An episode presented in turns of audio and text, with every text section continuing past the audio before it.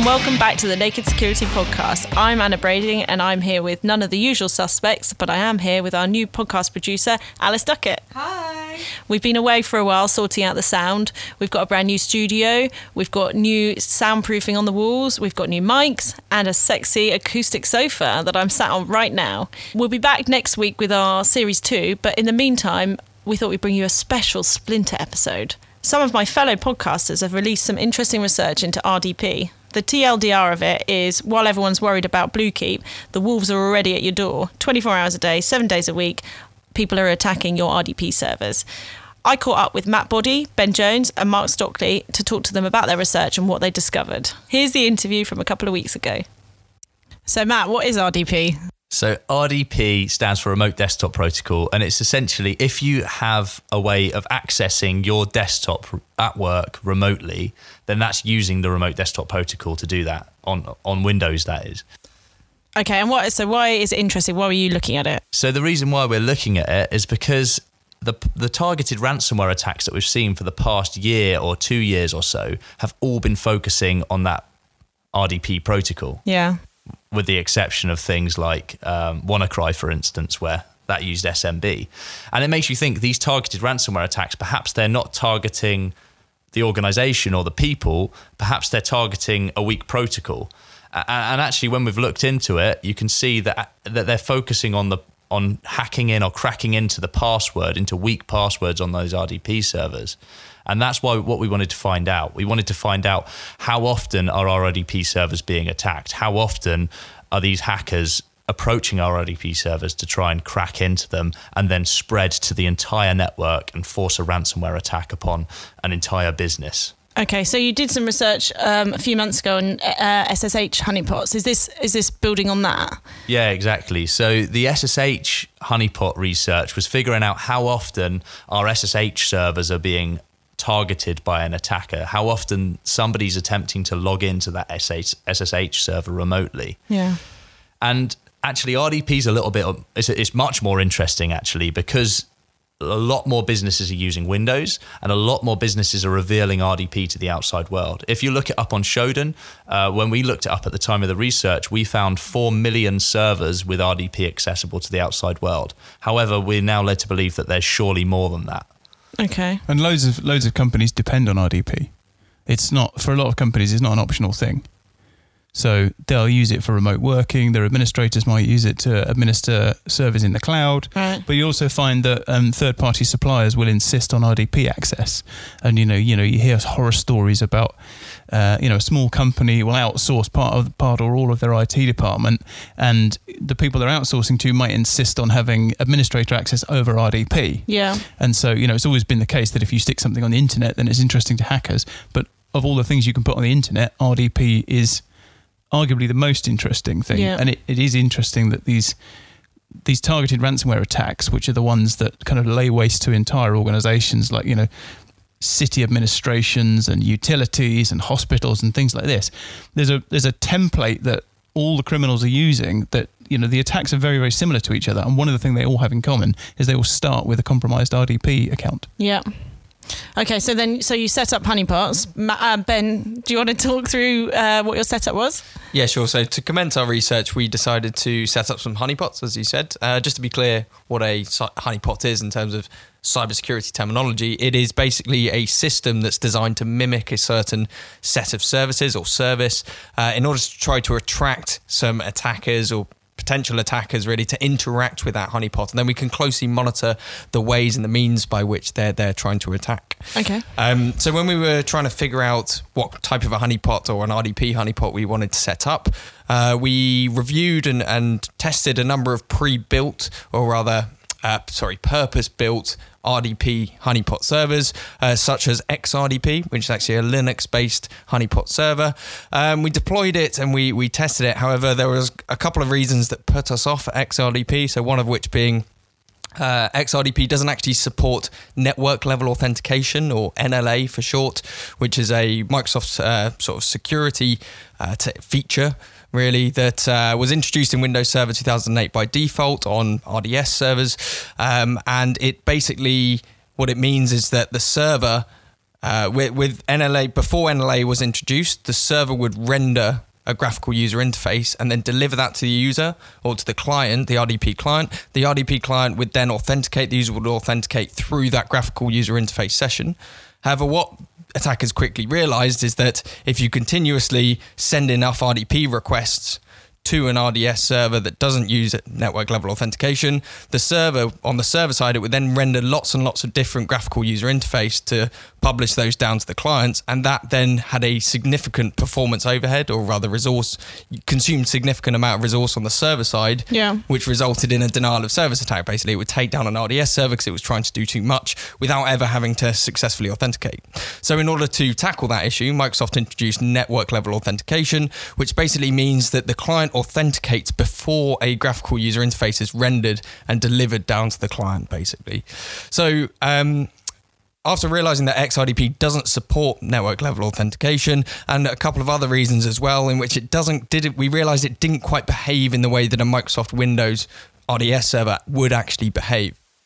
So we then realized that in fact the best fake Microsoft Windows RDP server is in fact a real Microsoft Microsoft Windows RDS server. So um, what we did is we spun up 10 different EC2 instances or Windows Server 2019 EC2 instances in AWS, each of which was in a different data center, hosted in a different data center across the globe. Uh, we left all of the configuration as default, so the uh, administrative password or the default administrator user password was uh, randomly generated by AWS.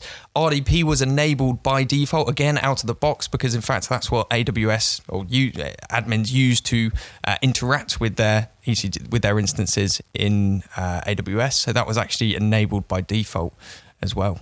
So if Uh, you if you set up an AWS server, this is what you get if you don't do anything.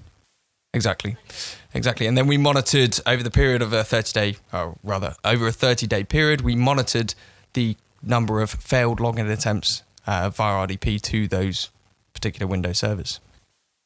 So w- these are what we'd consider low interaction honeypots. Okay. And the reason why we consider them low interaction honeypots is because the hacker doesn't have much interaction with them basically. So they're they're going to be able to see the login prompts to try and log into our server. They'll try and type in a username and password or that'll more likely be scripted and a username and password will automatically be tried in that login prompt. At which point they'll hopefully always get a this has been rejected message because we've got a really, really long, complex password set for our administrator on that device. What we did to make sure that that happened is we monitored event ID on Windows 4625 and 4624. 4625 is the user login attempt has failed. So that meant that by monitoring that log, we were able to pass that back to our database, which was using Elastic Stack. And then quantify the number of login attempts we had and extract all the information about the usernames, the users which have been attempted to be logged in as. Um, but the reason why we monitored uh, event ID 4624 is because that tells if tells us if somebody's been successful at logging in. So Okay. if we saw successful logins that we weren't we weren't expecting, we were able to then report back and and and kill those instances immediately. Luckily, we never got to that point. We never had to do that. So how long did it take before the first login attempt happened? So the first login ha- attempt happened within one minute and 24 Oh. seconds. So that is rapid, right? We were saying earlier that's not long enough to make a cup of tea for those of you in England. So nobody, Or a nobody. cup of coffee. Cup of coffee. Cup of coffee, Yeah, there we go. Yeah, know. for a worldwide audience. It's worth remembering nobody knows these servers exist. Yeah. So you, you switch on a server, and then one minute and twenty four seconds later, Someone's somebody somewhere in the world it. is going, Yeah. "I wonder if I can crack this."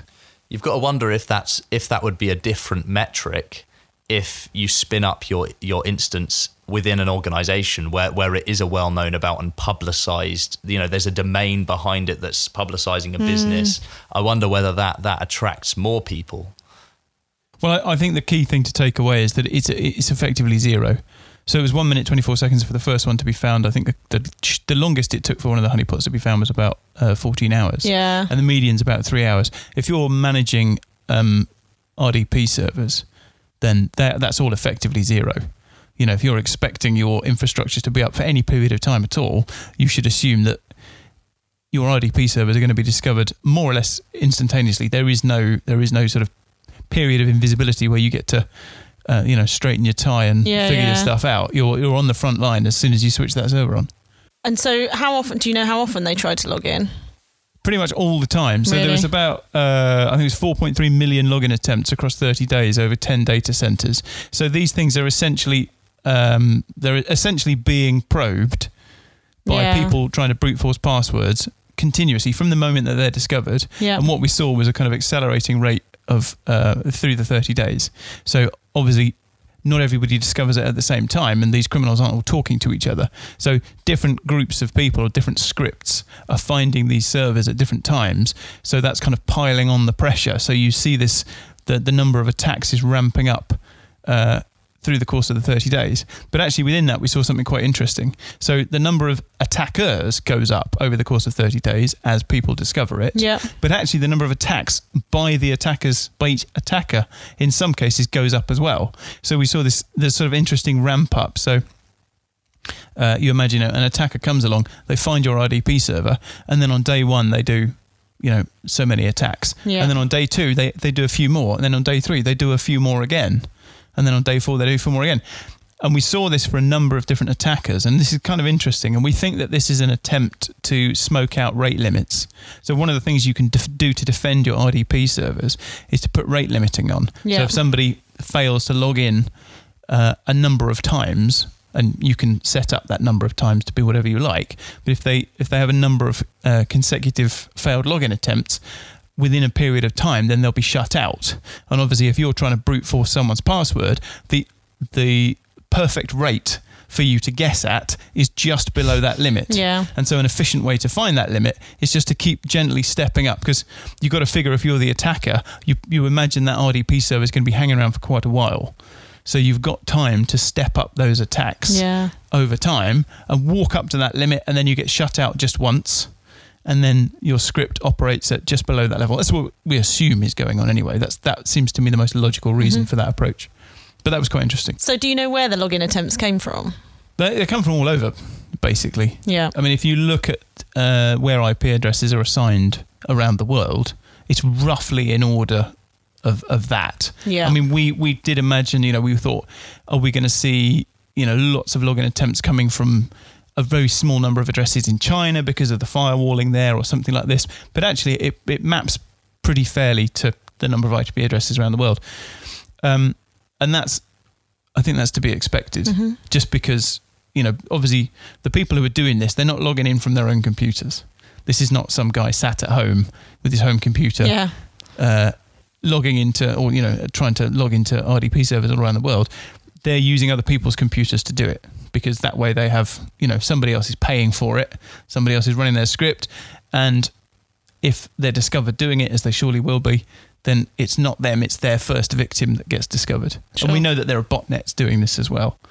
Okay, cool. Um, and in in the report, you you you talk about three different types of attack that you saw. There's the ram, the swarm, and the hedgehog. Do you uh, can you talk me through each one? Who wants just to go before, first? just before we go into that, I want what I want to make clear about this is just that this is just three that we happen to see. yeah, yeah, of course. So we we sort of dipped into the data and and skimmed a little off the surface, just looking at the most uh, frequent attackers.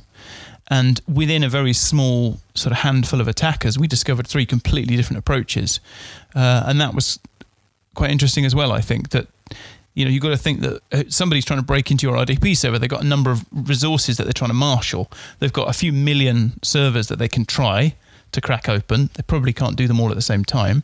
They have to work out okay, how quickly am I going to make password guesses? Am I going to try and make lots and lots of password guesses on one computer? Am I going to skip from one computer to the next, making a few password guesses? And you've got an almost infinite supply of usernames that you can use. So what are you going to do there? Are you going to stick? Are you going to try and find an administrator password? Well, they've probably quite. You you have to imagine administrator passwords will be well secured generally. yeah, So it's going to be harder to crack an administrator password. So do you try really hard to crack an administrator password on one server? Or do you chance your arm looking for a user, betting on your ability to escalate privileges if you can get in somehow? So these are not, this is not sort of the three attacks that people use. This is just yeah, three three completely different approaches that we saw with a fairly uh, shallow dip into the data. Because in, in threat threat intelligence, which is a kind of up and coming field at the moment, they talk quite a lot about tools, techniques, and procedures. And we can't monitor the tools which are being used on the device because we're not letting them get onto the device, which is why these are low interaction honeypots and not high interaction Yep. honeypots. Um, but we are noticing these are three different techniques which we're able to gather, like Mark said, just from skimming off the top, looking Yep. at some of the most prolific attacks we saw on these devices. Who's gonna go first? You, Hedgehog. Hit the hedgehog. So the Hedgehog attack uh, was conducted against the Sao Paulo data center, and we called it the Hedgehog because if you look at a chart of the attacks over time, what you see is periodic spikes where the attacker is trying loads and loads of login attempts, and then there's a pause for about a day, and then they try again, and then there's another pause for a day, and then they try again. And the spikes are roughly the same height, so there were about 3,000 password guesses in each spike, but they weren't exactly the same, and the pauses between them were roughly the same size again, but again, not exactly the same. Yep. Um, and it just looks kind of spiky. And we were a little bit confused by this one, to be honest, because we couldn't work out why this is a good way of trying to break into something. Because you would think that an attacker would just, once they've discovered your RDP server, they're going to turn up and they're just going to keep plugging away, trying to find the right password until they succeed. And maybe with that ramping up that we saw before. So we're not quite sure what's going on here. We come up with a few competing theories, but the, I mean, the truth is we don't know. Um, but uh, it may be that they're trying to marshal their resources. So it's, it could be that they've got lots and lots of servers that they're trying to attack, and there's only so many that they can attack at any given time. So they're only devoting resources to the Sao Paulo data center, you know, one out of every two days. Yep. Um, we don't know because we, we weren't able to record the passwords they were using.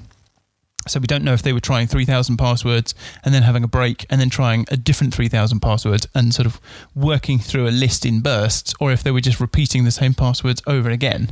So it's possible, for example, that they are um, just betting on the fact that something's changed in the environment, you know, because we know from looking at uh, password guessing attacks that um, you get a lot of bang for your buck with the most common passwords. An awful lot of people have got one, two, three, four, five as their password or password one. Um, so it's it's reasonable if you're an attacker just to try those few passwords on every RDP server you can find, or you know whatever section at the top of the list of most common passwords you think is where you're going to find the sweet spot. So in this case, it may be that they think you know the top three thousand passwords works for them. Yep. But something that was kind of interesting about the hedgehog is if you look at the most, if you look at where the attacks came from against Sao Paulo, the hedgehog was the most uh, was the IP address where the hedgehog attack came from the IP address that was doing most of the attacking against Sao Paulo or conducted the most attacks. If you look at the the sort of ten below that, what you see is other attacks that look a bit like the hedgehog, but they're they're more like fragments of the hedgehog. So you get maybe one IP address would deliver a very similar spike, or maybe it would deliver two or three similar spikes. And if you put them all together, you kind of get a bigger hedgehog. So it's it's quite possible that actually the hedgehog attack is a slice of a much larger uh, attack where you've got an attacker utilizing multiple different computers and so they're trying to avoid detection by not doing that sort of continuous ramping up from one place but from lots of different places Yep. So I will talk to you about the RAM. The reason why it's called the RAM is because it's like a battering ram on your server. Ah. Yeah, I know. I know. See what he did. Yep. So what what we saw um, in one example is we saw three usernames attempted on that device, and the first one was administrator, the second one was admin, and the third one I'm gonna save to talk to you about the end because I can't pronounce it in any way, shape, or form. So so administrator and admin were tried thirty seven thousand six hundred and twenty three times which is a hell of a lot. So we're assuming that that was most likely a password list of 37,623 that they tried against both of those usernames. The third and least popular username that they attempted was Riathor. Is that your best Irish? Re, yeah, yeah, that's as good as I, it's as good as my you accent. know it's absolutely nailed on that you're not getting that right though Yeah, no, I'm going to get it wrong. Please, everybody complain in the comments section about my pronunciation of administ- the Irish for administrator, which in my my terms is Riathwar. yep, accurate. But 34,688 times they tried to use a different password or they tried to log into that that username. We're assuming it was a different password. With event ID 4625 for security reasons, Windows doesn't pass back the password with that error log. So we didn't we didn't see what passwords they were attempting to use. But actually what's interesting about this is is when you spin up a Windows server and you select a language or select a uh, yeah, so you select a language like Portuguese or Spanish for instance, it will select the regional name for administrator. All of these login attempts, this specific login attempt that we've called out here as the battering ram, was all against the Irish data center. But there's no option to select Irish as a language on a Windows server. So why Ireland? Why Irish data center? why the Irish data center uh, with the Irish username that is Irish for administrator. Um, your guess is as good as mine. I don't know. Yeah. Can I just add to that? Just because you can select Irish as a as a language, Can you? You can set English brackets Gaelic, I think it is, or Irish Gaelic. Um, but but the difference is Windows has eight default administrator pass. Uh, sorry, eight default administrator user accounts that span multiple different languages. Riathrois is not, which is how I pronounced it, but again, probably also wrong. Um, is the Irish for administrator, but it's not actually one of those default Windows accounts. So this is a tailored region-specific attack. Um, what's what the likelihood is is that the probe or the attacker has found the IP address of our RDP server that's hosted in the Irish data center, recognized that IP address is associated to or registered in Ireland, and then attempting this Right. regional specific attack off the back of that. Even though it's not a default user account, the chances are it's probably quite a popular Yeah. username within Ireland. So uh, something that you've called out there that I think is worth discussing is the is the default user account that you mentioned. We saw it in the SSH research, and we're seeing it again in this RDP research. Administrator is on by default on a Windows server. When you spin it up, you've got the administrator account there. It was the same on the SSH research, where root is there by default on the large majority of Nix devices, Linux devices, for instance, Ubuntu, you've got root there by default you can select to, to not have anybody allowed to log in as that root account. However, it's the most prolifically hmm. logged into or attempted to be logged into account on that on that honeypot that we saw. And it's the same here. Administrator is by far the standout favorite by the attackers to try and log in as because they know that they're going to get a success net rate on that username. They just need to keep on hacking away at the passwords, see if they can find one that's relatively weak. So there's a couple of other things that are interesting about this attack.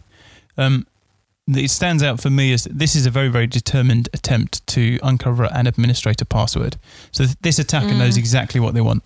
The hedgehog, we're not quite sure what it is. It might be that somebody's trying to marshal resources. That they're, they're sort of prioritizing the maximum number of targets, or it may be, as we say, it may be some like a we're looking at part of a botnet account. What's going on here is we've got one attacker who is trying very, very hard uh, and being very patient in making thousands and thousands and thousands of guesses against just the one username, administrator. And then once they've exhausted that list, they're moving on to the next username, which I think in this case was SSM user.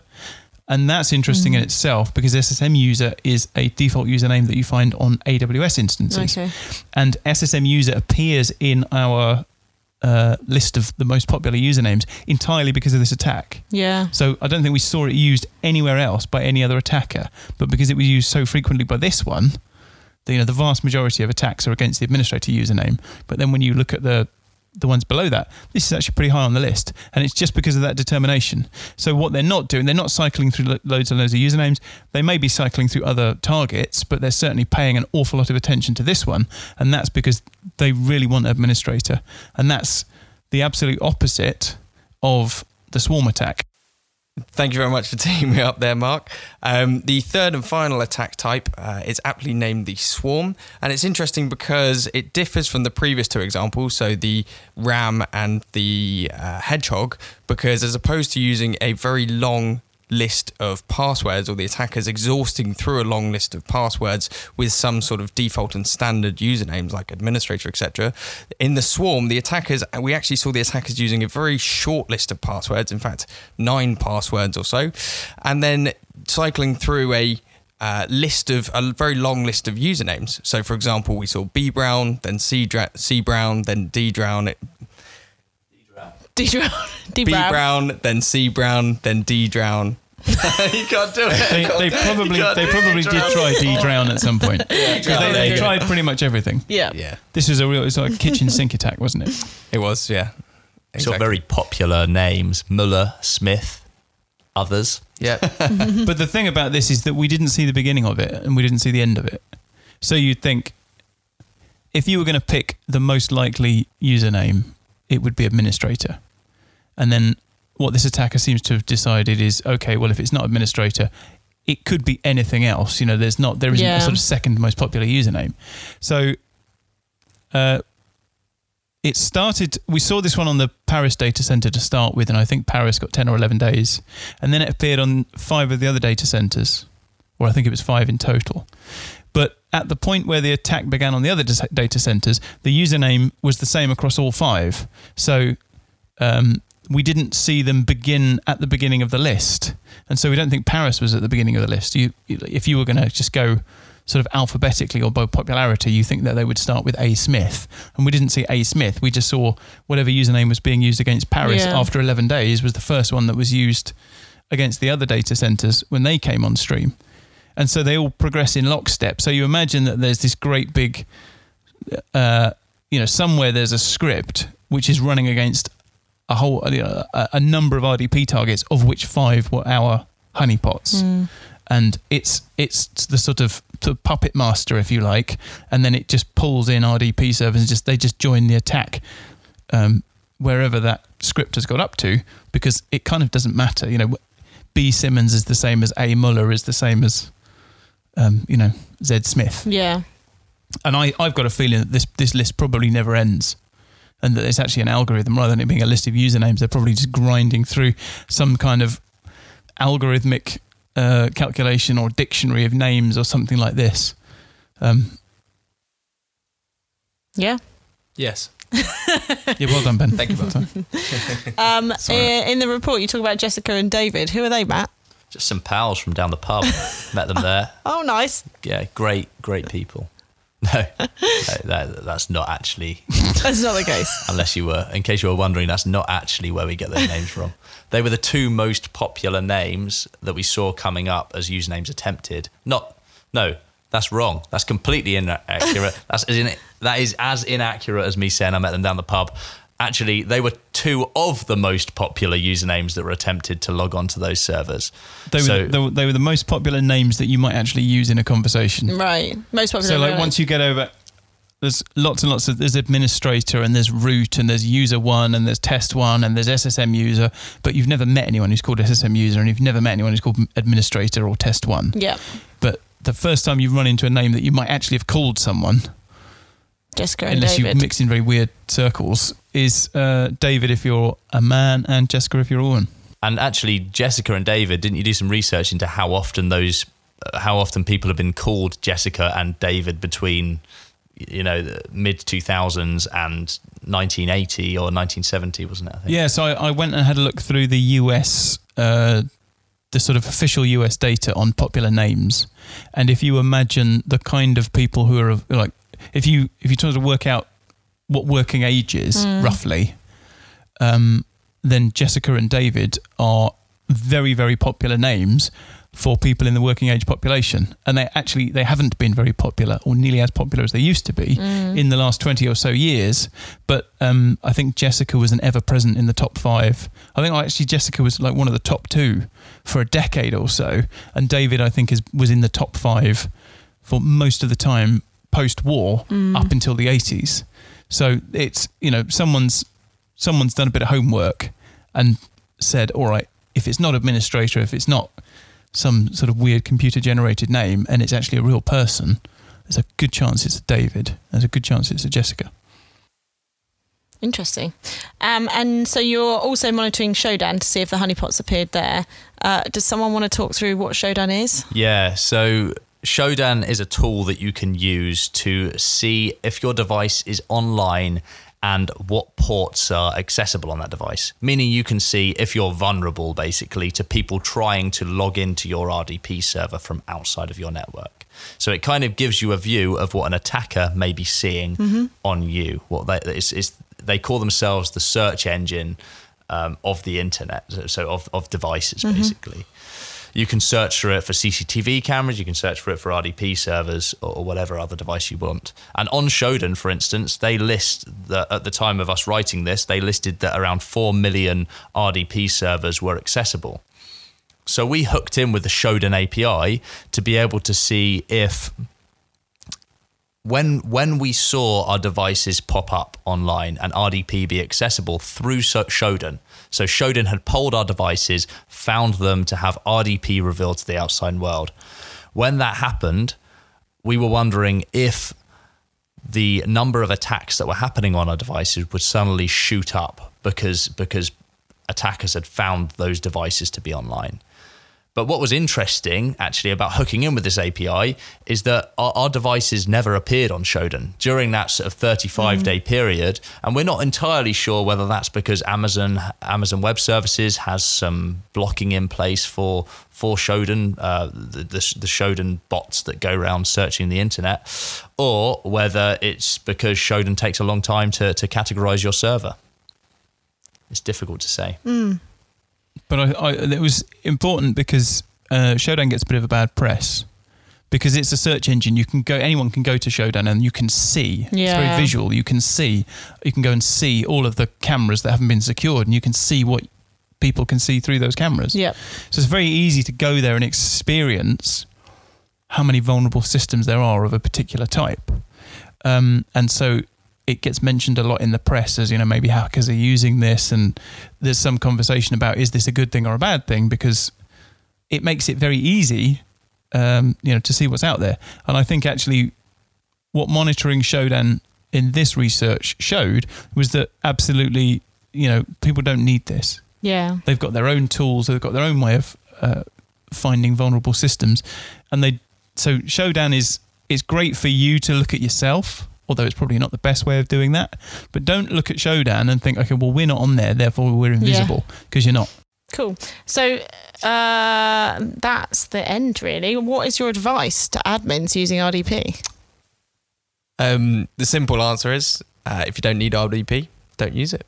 Disable it if you don't need to use it. and Um, what if you do? So yeah, obviously we recognise Yeah. that uh, RDP is actually used very widely um, and needs to be used in certain instances. So in that basis, if you do need to publish RDP out to the out to the external world, i.e., make RDP servers public facing, uh, consider using a VPN by which to do that on your firewall, which um, offers that, uh, or rather um, protects it from simply being accessible to anybody out in the public, uh, and it restricts it down to only those that have authorized access to. Um, so yeah, so consider using a VPN. so the thing for me is there's a bunch of stuff that you can do if you're an administrator and we've written about this before in naked Yeah. security. I think it's an article on securing against samsam which is essentially a tutorial on how to tighten up rdp so a bunch of stuff you can do but fundamentally it rests on how good are your users passwords. So if you're comfortable putting your company's network in the hands of whatever the weakest password in your company is then you know go ahead and expose rdp on the internet. It's a lot better if you use two-factor authentication.